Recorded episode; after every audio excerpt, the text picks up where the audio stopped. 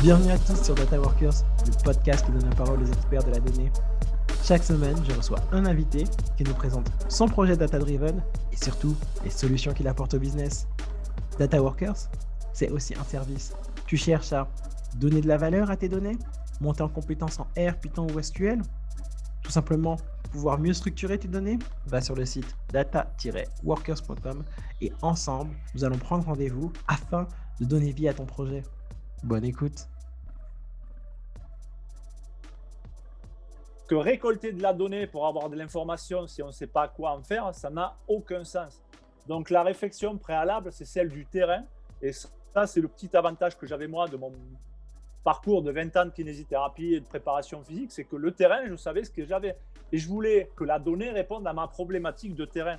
Je ne suis pas allé chercher de la donnée pour m'aider à comprendre le terrain. C'est totalement l'inverse. Donc pour moi, il faut une réflexion profonde sur la conceptualisation euh, de ce qu'on est en train de faire, que ce soit en retour de blessure ou en préparation physique, avant d'aller choisir ce qu'on appelle ces indicateurs de performance. Parce qu'en fait, l'analyse de données se fait par des indicateurs de performance. Bonjour, bienvenue à tous pour ce nouvel épisode de Data Workers. Aujourd'hui, Christophe Dafuriella est mon invité. Christophe est le préparateur physique du Sporting Club de Bastia. Par conséquent, nous parlerons de données, de performance et de prévention de blessures. Bonjour Christophe, comment vas-tu? Bonjour Kevin, très bien, merci et toi? Ah, Ça va très bien, surtout que en fait, j'adore le sport, je suis un passionné et euh, ben, avoir un, club professionnel, euh, enfin un représentant d'un club professionnel, c'est magnifique. c'est magnifique. Donc, euh, merci d'avoir accepté mon invitation. Et en fait, dans l'introduction, j'ai parlé de performance. bon, la prévention de blessures, je pense que les auditeurs savent ce que c'est, mais la performance, est-ce que tu peux nous en dire un peu plus? En fait, la, performance, il faut, euh, dans le langage courant, il faut voir ça euh, euh, sous, deux formes différentes. souvent, on fait un amalgame, mais c'est pour ça qu'il est super important de déterminer les termes systématiquement. On a une, performance de résultat, c'est comment on atteint un objectif, par exemple, c'est gagner un match, c'est un certain chrono sur un 100 mètres sur un jeu, Jeux olympiques. Mais on a aussi la performance de processus. Et c'est-à-dire dans une situation complexe comme euh, une longue période d'entraînement, une saison qui peut représenter près de 40 matchs, c'est comment tout au long du processus, on va garder ce niveau de performance sur de multiples indicateurs et pas juste euh, un seul indicateur unique euh, sur une échéance unique. Donc ici, on est plutôt donc dans une analyse de, de performance de processus qui représente donc quelque chose de longitudinal, de temporel et de multidimensionnel. Ok, merci. Alors, on a directement parlé de performance et j'ai mis les pieds dans le plat. Mais c'est vrai qu'avant cela et de vraiment rentrer dans, l'usage de la data, peut-être que tu peux nous, en dire un peu plus sur toi, sur ton parcours, comment tu es euh, arrivé déjà dans un premier temps à devenir préparateur physique et après, en général, lorsque l'on pense à un préparateur physique, on ne pense pas forcément à une personne qui va faire de l'analyse avec de la donnée. Donc, euh, il faut que tu nous expliques tout ça là c'est sûr, c'est sûr. C'est, euh, euh, alors, c'est vrai qu'avec le, une fois que tu parles comme ça, que je me souviens avant, euh, le moment avant de me pencher dans la donnée, je m'attendais jamais de la vie à aller m'occuper de la donnée quand je me suis lancé dans la préparation physique, c'est, certain. Donc, à la base, je suis, je suis kiné, puis je suis kiné du sport. Je me suis spécialisé donc, dans la kiné du sport. Après, j'ai fait de la réathlétisation dans un club semi-professionnel de rugby au début. Et ensuite, j'ai fait de la préparation physique. Et pour moi, tout ça, c'était de la continuité. Quoi. Que ce soit kiné, kiné du sport ou, euh, préparateur physique, finalement, euh, je ne voyais pas une très, très grande différence. Parce que l'objectif, c'était d'amener euh, un sportif ou un groupe de sportifs d'un point A à un point B, avec, en proposant des exercices sur un processus temporel de, quelques jours, de plusieurs semaines, voire d'années. Et en fait, je me suis aperçu dans ces trois, dans ces trois choses-là, c'est que sur des contenus et des schémas qui pouvaient être identiques, j'avais des adaptations totalement différentes en fonction des individus. Euh, l'individu est complexe, donc les adaptations sont complètement différentes. Alors, ma, première, mon premier abord était de me spécialiser dans les contenus, ce qui était optimal pour faire performer un individu.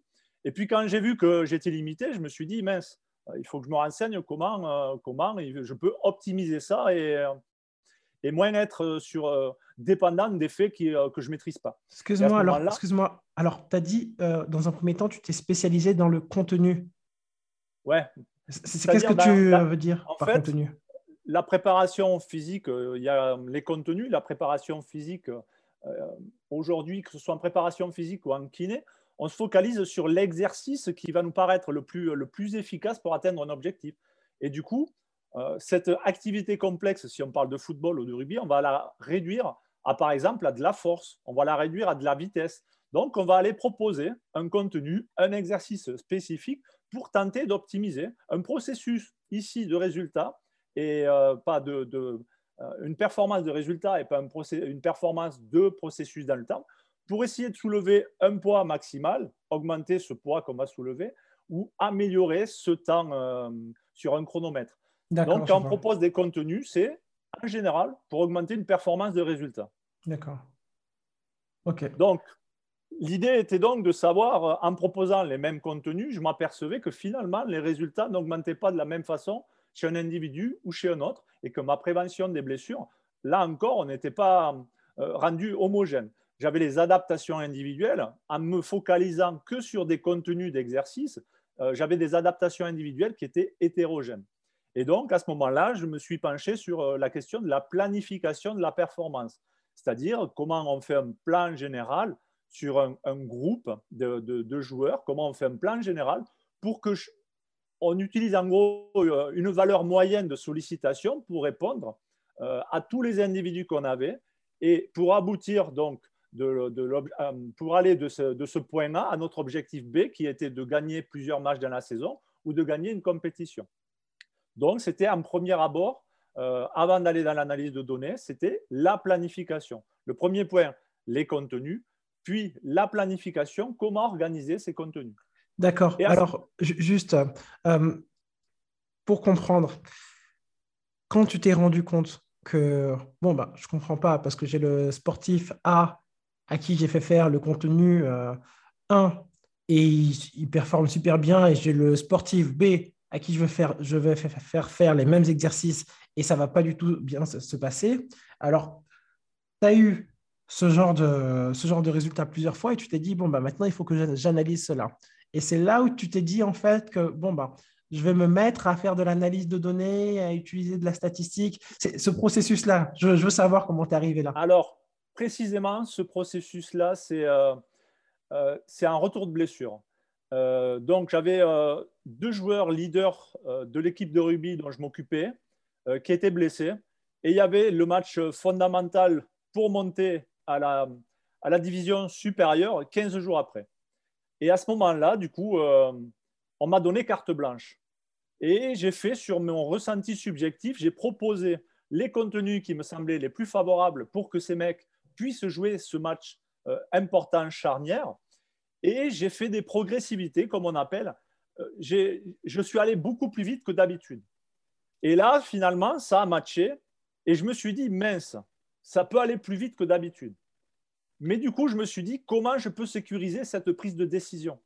La progressivité, c'est le fait de, faire les choses plus rapidement, c'est ça? Plus rapidement, très rapidement dans le temps imparti. Entre mon point A et mon point B, je peux le faire soit de façon lente, soit de façon très rapide. Si je le fais de façon très rapide, je l'atteins beaucoup plus rapidement. C'est-à-dire comment je rends mon joueur solide beaucoup plus rapidement. Mais là, j'avais une carte blanche. Le truc, c'est que euh, dans une situation où je n'ai pas la carte blanche et que ça ne fonctionne pas et que ce mec se replète derrière, je vais avoir un problème. Donc, c'est comment euh, je peux sécuriser euh, ce point de, prise de risque. Et ce, point de sécurisation de prise de risque, il, peut, il est encore une fois identique du point A au point B, que ce soit pour un individu en réathlétisation, en retour de blessure, ou pour un groupe d'individus dans une saison. C'est comment j'arrive à me mettre au max du potentiel à l'instant T pour tout un groupe d'individus en évitant les risques. Et à ce moment-là, je me suis dirigé vers euh, Stéphane Morin, qui est euh, expert en planification euh, de performance et je ne savais pas encore d'analyse de données. Et au premier présentiel, ce qui s'est passé, c'est qu'il m'a dessiné une abscisse. Je lui ai expliqué verbalement ce que je faisais de façon empirique et subjective. Et là, il me fait un tableau avec une abscisse ordonnée et deux courbes de deux couleurs. Et là, ça a été le flash. Je me suis dit, ah mince, on peut visualiser ce que je ressens. Et en fait, si on commence à visualiser, on peut mettre des chiffres. C'est-à-dire qu'il m'avait mis une abscisse et une ordonnée avec deux courbes. Et là, il suffit plus que de mettre des chiffres, un abscisse et un ordonnée. On peut donc objectiver que moi je faisais de façon subjective. Et ça, ça a été le déclic. Donc oui, alors euh, toi, dans ton métier, tu avais, l'habitude de, parler, de faire les choses de manière empirique, sans forcément euh, derrière avoir l'aspect scientifique, l'aspect euh, je, je, reprends toutes les données, je les mets dans un tableur Excel et après, je trace un graphique où il y a un axe horizontal et un axe vertical et je vois, ah, il y a une courbe, la courbe A, elle monte, la courbe bleue et la courbe verte, elle descend, ça veut dire quelque chose. Et donc, ça, ça a fait un déclic dans ta tête et tu t'es dit, non mais là, il faut que je me mette à l'analyse de données, c'est ça? Tout à fait. En fait, c'est après, c'est monté petit à petit, c'est-à-dire que j'ai approfondi son cours et là, ça a été un, chamboulement énorme. En fait, j'étais dans ce qu'on disait au préalable, c'est-à-dire j'étais hyper concentré, comme 90% des préparateurs physiques ou des kinésithérapeutes du sport, sur l'exercice magique, c'est-à-dire l'exercice qu'il faut pour augmenter quelque chose. Et là, cette formation avec euh, Stéphane Morin, il a commencé à me parler de moyenne mobile exponentielle, de pondération, d'analyse de, multivariée. J'ai dit, attention, attention avec ton vocabulaire, hein, parce qu'il ne faut pas perdre mes auditeurs. Il hein. ne euh, faut, pas qu'ils partent à cause de toi. si, euh, si, on est dans la data, quand même, des moyennes mobiles exponentielles. Euh, non, oui, normalement, ça va aller. C'est un peu short. Mais en fait, et donc, je me suis dit, mais je n'ai pas atterri au bon endroit là, parce que je ne suis pas mathématicien, moi. Je suis, préparateur physique et kiné, je ne veux, veux pas des maths. Quoi. Et puis, petit à petit, je me suis aperçu qu'en fait, euh, c'était que des outils pour me donner une représentation de tout ce que je pouvais ressentir subjectivement sur le terrain. Parce que finalement, qu'est-ce que c'est une moyenne mobile exponentielle si ce n'est une tendance de quelque chose? Et cette tendance de quelque chose, c'est euh, moi ce que je ressentais de façon subjective. Il avait une tendance à s'améliorer sur un critère. Eh bien, si je récolte ce critère par l'intermédiaire d'une data et que je fais une moyenne mobile exponentielle, j'ai visualisé ma tendance ressentie subjective par une courbe data à l'écran. Donc voilà la transposition directe entre ma subjectivité de terrain avec des problématiques euh, euh, qu'il peut y avoir avec la métacognition, c'est-à-dire notre propre représentation et nos propres mémoires de ce qu'il a pu se passer dans le temps. Mais là, si on récolte en données, avec des courbes que je peux revenir voir deux jours après, je stabilise et je sécurise mes prises de décision au quotidien. Donc la donnée ne fait que modéliser et conceptualiser mon expertise de terrain et elle me sécurise euh, tout ce que je pourrais avoir en mémoire et ça me permet de revenir rétrospectivement, analyser ce qui a pu se passer et me projeter de façon plus sécure dans le futur. Ok, c'est vraiment top euh, ton retour d'expérience. Alors, la formation que tu as faite, c'est une sorte de certificat? C'était un certificat université à Staps Nantes et euh, donc, il faut voir que j'ai 49 ans et que je me suis relancé alors que je suis jamais allé en fac, alors que ce qui n'est pas très péjoratif du tout. Hein. En, troisième, euh, on m'avait dit perdu pour l'école et on voulait m'envoyer en LEP mécanique. J'ai rien contre les LEP mécaniques, mais je n'étais pas du tout destiné à faire de la donnée ou des maths ou de la bio, hein, parce que j'étais un très très mauvais élève. Et donc là, cette formation avec Stéphane Morin, elle était sur euh, une formation, un mode, même si c'était un certificat, un certificat universitaire, c'était sur un mode socio-constructiviste, c'est-à-dire que en, théorie d'apprentissage, ce mode socio-constructiviste, euh, l'étudiant est son propre acteur. Le formateur n'est là que pour booster un tout petit peu. Ça demande un travail personnel considérable. Je crois que je n'ai jamais travaillé autant de ma vie à l'école, ni tout court, que lors de cette formation avec Stéphane Morin. C'était un travail colossal. Donc, ce que m'a appris cette formation, c'est d'abord de, conceptualiser l'activité. Que récolter de la donnée pour avoir de l'information si on ne sait pas quoi en faire, ça n'a aucun sens. Donc, la réflexion préalable, c'est celle du terrain. Et ça, c'est le petit avantage que j'avais moi de mon parcours de 20 ans de kinésithérapie et de préparation physique, c'est que le terrain, je savais ce que j'avais. Et je voulais que la donnée réponde à ma problématique de terrain. Je ne suis pas allé chercher de la donnée pour m'aider à comprendre le terrain. C'est totalement l'inverse. Donc pour moi, il faut une réflexion profonde sur la conceptualisation euh, de ce qu'on est en train de faire, que ce soit en retour de blessure ou en préparation physique, avant d'aller choisir ce qu'on appelle ces indicateurs de performance. Parce qu'en fait, l'analyse de données se fait par des indicateurs de performance. Super, merci. Et aujourd'hui, maintenant, quand tu te présentes euh, au sein d'un club en tant que préparateur physique, je pense que quand ils engagent un préparateur physique, ils ne s'attendent pas forcément à une personne après qui va faire euh, toute une analyse de la donnée. Comment, comment ça se passe avec les clubs? En fait, avec les clubs, aujourd'hui, il y a de la spécialisation. Il y a des, euh, gens comme moi qui se spécialisent euh, juste dans l'analyse de données. C'est ce qu'on peut appeler data analyst. donc là, ce qui s'est passé, c'est que le prépa en place, Jérémy Collomb, qui est lui responsable de la, de la performance sur le terrain, on s'est rencontrés euh, par l'intermédiaire de Stéphane Morin euh, dans des retours d'expérience sur l'analyse de données. Et il m'a demandé d'intégrer le Sporting Club de Bastia pour, pour l'aider à gérer cette partie d'analyse de données, car il savait que euh, j'étais friand d'être très rigoureux sur l'analyse de données, mais que j'avais aussi des connaissances pragmatiques de terrain.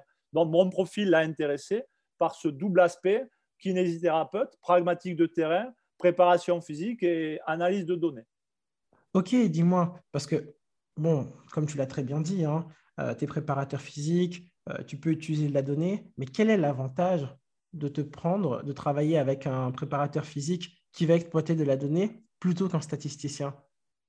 Alors, si on, si, on poussait euh, l'analyse de données au niveau d'un club, d'un club de sport et ce qu'on peut faire, nous, au Sporting Club de Bastia, on fait des analyses, quelquefois euh, des analyses multivariées comme euh, des analyses de composantes principales, où on va retrouver euh, différents axes et des associations entre indicateurs de performance. Et en tant que préparateur physique et ayant des connaissances en analyse de données, ça va me permettre de faire les associations directement et, les perspectives sur les stratégies d'entraînement sur lesquelles ça va se porter sur le terrain directement. Un statisticien, lui, il verrait des associations d'indicateurs, mais il ne saurait pas tirer une information sur euh, ce qu'on pourrait traduire concrètement sur le terrain. C'est-à-dire, est-ce qu'il vaut mieux euh, diminuer les durées? Est-ce qu'il vaut mieux augmenter les intensités? Est-ce que la problématique, c'est le sommeil? Mais pourquoi? Est-ce que c'est lié euh, au bien-être? Est-ce que c'est lié à la durée de l'entraînement? Le statisticien n'arriverait pas à faire le, lien entre tout cela et à donner une information directe au staff qui est sur le terrain. Et si maintenant on s'intéresse un peu plus vraiment en profondeur à, ton métier. Euh, on a parlé, on a dit en introduction qu'on avait parlé de performance et de prévention de blessures. Alors aujourd'hui, comment la donnée t'aide à prévenir des blessures? Donc en fait, euh, l'idée c'est que euh, pour prévenir des blessures, il faut avoir un plan au préalable pour savoir quelle est la stratégie la plus favorable, qui nous semble la plus favorable pour performer ou prévenir des blessures. Une fois qu'on a déterminé ces stratégies, on va identifier des indicateurs de performance, ce qui nous semble euh, le plus pertinent pour modéliser euh, ce qui va nous permettre de suivre ce plan. Ces indicateurs, on peut avoir deux types de variables. On peut avoir des variables dites quantitatives, qui sont les données métriques qui sont issues des GPS, c'est-à-dire des vitesses, euh, des distances courues, des fréquences de répétition euh, de sprint, par exemple. Et on peut avoir des données qualitatives sur des ressentis subjectifs des joueurs. Par conséquent, notre objectif, c'est en fonction de notre stratégie et de tous ces indicateurs, c'est de voir à tel jour, cet indicateur pour ce joueur doit se situer dans cette zone. Pour celui-là, il doit se situer dans cette zone. Donc, il faut que tous les jours, on vérifie par rapport à notre stratégie initiale si l'information qu'on a récoltée à l'instant T de la séance correspond à la perspective qu'on avait eue. Et si on a un écart, soit en trop, soit en pas assez, il va falloir se poser la question pourquoi et quel autre indicateur a fait qu'on a pu avoir cet écart et qu'est-ce qu'on va pouvoir moduler pour recoller au plan prévu? Parfait. Et donc, tu as parlé aussi de, données GPS. Alors, j'imagine donc que vous travaillez peut-être avec euh, avec euh, Opta, Catapult, avec des, gilets sur les joueurs. Comment, comment vous faites pour récolter la donnée euh, Est-ce que tu peux nous en dire un peu plus? Donc, il y a les deux types de données. Il y a des données quantitatives qui sont les données GPS. Les données GPS, donc, les joueurs ont des gilets avec un petit récepteur. nous, on est chez McLeod. Un petit récepteur qui est donc mis dans le dos avant chaque séance. Et donc, ça récolte plein d'indicateurs. Un système GPS peut récolter plus de 100 données. Mais récolter de la donnée pour la donnée, ça ne sert pas à grand-chose parce qu'après, il faut la traiter, la filtrer, lui donner du sens. Donc, c'est là où euh, l'expertise terrain euh, va orienter vers le, choix de certains indicateurs. Vous utilisez des capteurs GPS durant les séances d'entraînement. Est-ce que vous utilisez ces mêmes capteurs GPS aussi durant les matchs? Oui, c'est les mêmes. Parce qu'en fait, euh, par exemple, pour revenir aux données statistiques, on a des données GPS qui sont fournies par la Ligue, par l'intermédiaire d'un fournisseur euh, un autre fournisseur. Tous les week-ends, on a les données de match euh, courues, euh, GPS, des données métriques issues par des caméras. Elles ne sont pas données par les GPS, mais c'est les caméras sur le terrain qui donnent les données métriques des joueurs en match. Et si, en fait, ce que j'ai fait, c'est que comme on voulait voir si on pouvait supprimer les GPS en match, j'ai fait une étude comparative en mettant les GPS en match et en comparant les données fournies par la Ligue. Et là, je me suis aperçu qu'il y avait une, une variation énorme entre les données données par la Ligue et les nôtres. Et la littérature confirme tout ça. On ne peut pas utiliser deux systèmes différents parce que y a, les questions de fiabilité sont énormes. Il y a une variabilité énorme entre deux systèmes. Donc, on est obligé d'utiliser le même système, que ce soit à l'entraînement ou en match, si on veut comparer les données entre un entraînement et un match. On ne peut pas prendre deux systèmes différents. Et là encore, c'est les analyses statistiques qui ont mis en avant que non, il fallait garder nos GPS en match parce qu'on ne pouvait pas utiliser ces données, sinon ce n'était pas exploitable. On ne pouvait pas utiliser les données de notre système. La littérature le disait, mais j'ai voulu le confirmer euh, sur le terrain avec mes propres analyses pour montrer au staff, non, on ne peut pas le faire. Très, bien, alors tu étais en train d'expliquer comment, comment on fait pour prévenir les blessures. Je te laisse continuer. Oui, du coup, la, prévention des blessures, c'est... Euh, l'adage que j'aime bien, c'est qu'on joue comme on s'entraîne. C'est-à-dire que euh, on va se blesser euh, d'une façon générale, on va se blesser en match parce qu'on est sursollicité. Et si on est sursollicité en match, ça veut dire qu'on n'est pas assez sollicité à l'entraînement. Donc l'objectif, c'est d'amener les joueurs à être à minima aussi sollicités à l'entraînement qu'en match.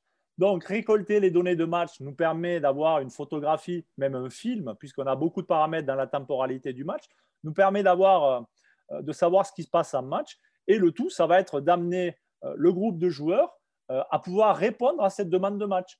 Donc l'objectif de la prévention des blessures, mais de la performance, parce que c'est exactement la même chose, c'est de, préparer les joueurs aux conditions de match. Il va donc falloir que les entraînements amènent le joueur à répondre de façon efficace et sécure à ce qu'il va avoir en match, en compétition. D'accord. Et ça fait combien de temps que tu euh, travailles avec le Sporting Club de Bastia, avec euh, ce système? Euh, Avec ce système depuis septembre 2019. D'accord. Et, Jérémy Collomb, le responsable de la préparation physique, fait ça depuis 4 ans. En fait, le club a été relégué pour des raisons annexes, a été relégué de Ligue 1 à National 3. Donc, il est monté de National 3 à National 2, puis de N3 à N2, N2 à N1, et de N1 en Ligue 2. Donc il est remonté tous les ans et depuis la Nationale 3, depuis le début, euh, c'est géré avec ce système en intégralité. Et c'est juste depuis cette année en Ligue 2 qu'on a rajouté les GPS. Parce que là, je te parle du système GPS, mais euh, euh, le système de base et le cœur, le cœur de notre analyse de performance se fait sur des variables qualitatives, ce qui est un autre système. Et on est un des seuls clubs, voire le seul club, en Ligue 1, Ligue 2 et Top 14 et Pro D2 à, privilégier la récolte qualitative euh, pour faire le pilotage de la performance. 99% des clubs utilisent la donnée quantitative, celle issue des données GPS, et nous, est, euh, on utilise la donnée qualitative qui est pour nous beaucoup plus riche en informations. Est-ce qu'il y a beaucoup moins de blessés du coup? Est-ce que vous avez vraiment vu des, changements que vous pouvez quantifier? Oui, alors euh, on, fait, on est des fans de data, donc on essaye de tenir à jour tout ce qu'on peut tenir à jour. Donc, on, a fait des, des, euh, tableaux euh, quotidiens, enfin, avec des bases de données, des récoltes de données sur les indisponibilités, c'est-à-dire les joueurs qui sont blessés, quelles que soient les indisponibilités, et ça depuis la Nationale 3. Donc, au jour le jour, on sait euh, quel taux on a d'indisponibilité sur quel type de blessure. Et chaque, chaque bloc de euh, de trois semaines, on fait des bilans intermédiaires pour voir où on en est. Et chaque mi-saison, on fait un bilan intermédiaire de mi-saison. Depuis la Nationale 3 jusqu'à euh, le décembre de cette année, nos taux de blessures musculaires sont de moins 35% concernant les références, les seules références qu'on a en football professionnel français sur la Ligue 1 et Ligue 2, euh, de la thèse faite par Maxime, je confonds son nom, Feller ou Keller de l'AS Monaco. Donc on a moins 35% depuis la Nationale 3, hein, de blessures musculaires à moins. Et en plus, on a une autre spécificité, c'est qu'on est un club qui s'entraîne beaucoup plus que tous les autres. Là encore, sur la base des données de cette thèse, on s'entraîne entre 30 et 40% en plus de volume horaire par rapport aux autres clubs. Donc, National 3, National 2, National 1, première partie de Ligue 2, on a moins 35% de blessures musculaires en moyenne sur un volume de plus de 30% horaire en plus de travail. Et là, depuis janvier, on a modifié nos stratégies pour des raisons contextuelles et on a vu un changement majeur, négatif. Donc, on va revenir à nos stratégies favorables. Bah, j'aime bien euh, cet esprit en fait de, de tester, d'analyser, de très rapidement en fait pouvoir visualiser les résultats et de réajuster le tir lorsque ça ne va pas. Parce que je pense qu'on a, on a toujours besoin de, bah, de cette flexibilité. Alors on arrive à la fin et aux traditionnelles questions. La première, est-ce que tu as une newsletter à nous conseiller dans le domaine de la préparation physique, du foot ou de la data? Bah, En fait, j'ai euh, deux références euh, qui ne sont pas des newsletters, mais un qui est une thèse et, un autre qui est un bouquin. Alors, euh, c'est la thèse de Stéphane Morin sur toute cette conceptualisation, une thèse qu'il a écrite en 2016. Et pour l'anecdote, en fait, une fois que j'ai fait sa formation, j'ai lu sa thèse. Et, ce n'est pas, pas exagéré, mais je n'ai pas dormi pendant 15 jours. ça m'a profondément bouleversé parce que je me suis aperçu que ça correspondait à ce que je ressentais et que c'était une révolution pour moi, pas française, pas européenne, mais, mais mondiale. Et donc là, j'ai écrit la petite lettre, mais j'ai dit, mais ton truc, c'est pas une révolution française, c'est une révolution mondiale. Ben, il me dit, oui, bien sûr. Et dis-moi, euh, la thèse, on peut la trouver facilement en ligne euh, gratuitement? Oui, oui, oui. oui. Ok. Bon, bah, ce sera en description du podcast. Très, très facile à la trouver. Oui. Ok, ce sera en description du podcast, le lien. Et, le livre?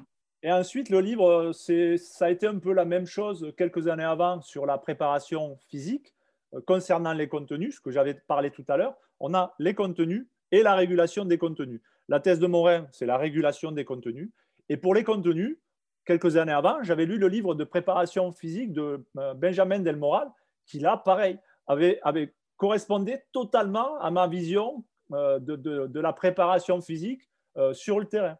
Et s'il y avait un point commun à ces deux, à ces deux personnes, c'est une gestion macroscopique dans chacun des domaines respectifs. Pour moi, c'est gérer les ensembles au lieu de s'occuper des entités qui est trop coûteuse et qui finalement est, est trop aléatoire dans les adaptations individuelles. Parfait, merci. Et enfin, alors, euh, on, a le livre. Maintenant, peut-être, euh, est-ce que tu as une personne à suggérer, euh, une personne à suivre sur Twitter, LinkedIn, YouTube, enfin les réseaux sociaux? Oui, là, je vais en revenir à Stéphane Morin, qui est très, très, très, très actif depuis des années sur Facebook. Et je suis même un, peu, sidéré, mais de façon positive moi qui connais plutôt bien ce qu'il propose, de voir qu'il dit tout dans des posts Facebook gratuits. Euh, c'est des stratégies qui sont quand même conséquentes, beaucoup d'années de travail, et il propose tout. Mais après, il faut voir que pour mettre le lien dans ce tout, c'est très, très compliqué. Et moi, j'ai un malin plaisir aussi sur les réseaux sociaux à proposer mais quasiment tout ce que je fais. Mais je sais que pour amalgamer tout ça au quotidien, c'est extrêmement complexe et ça demande euh, beaucoup de savoir pratique et d'expertise.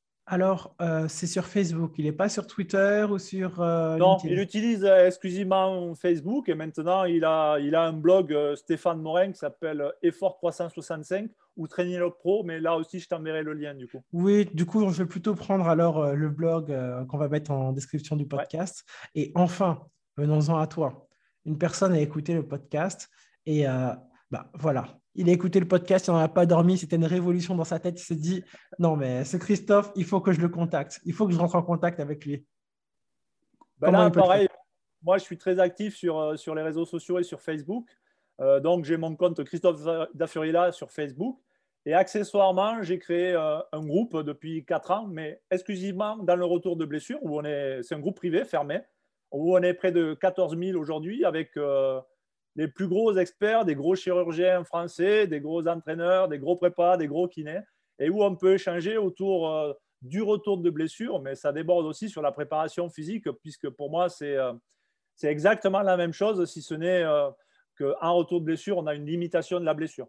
Mais les moyens utilisés sont identiques. C'est seuls les objectifs et les obstacles qui diffèrent. Donc sur Facebook, on pourra me retrouver facilement. Facebook, LinkedIn aussi peut-être? LinkedIn aussi. Euh, sur LinkedIn, je, communique essentiellement sur la préparation physique et l'analyse de données. D'accord. Euh, et Twitter? Là, je ne m'occupe pas de la partie. Non, Twitter, je ne l'utilise pas. Donc Facebook et LinkedIn sur l'analyse de données. Et là, je vais poster à nouveau des, choses sur les analyses de données en foot euh, sur mon compte LinkedIn. Super, super. Bah, Christophe, c'est passé super vite. Je te remercie. Tu reviens quand tu veux et je te dis à bientôt. Merci à toi, à bientôt. Bye.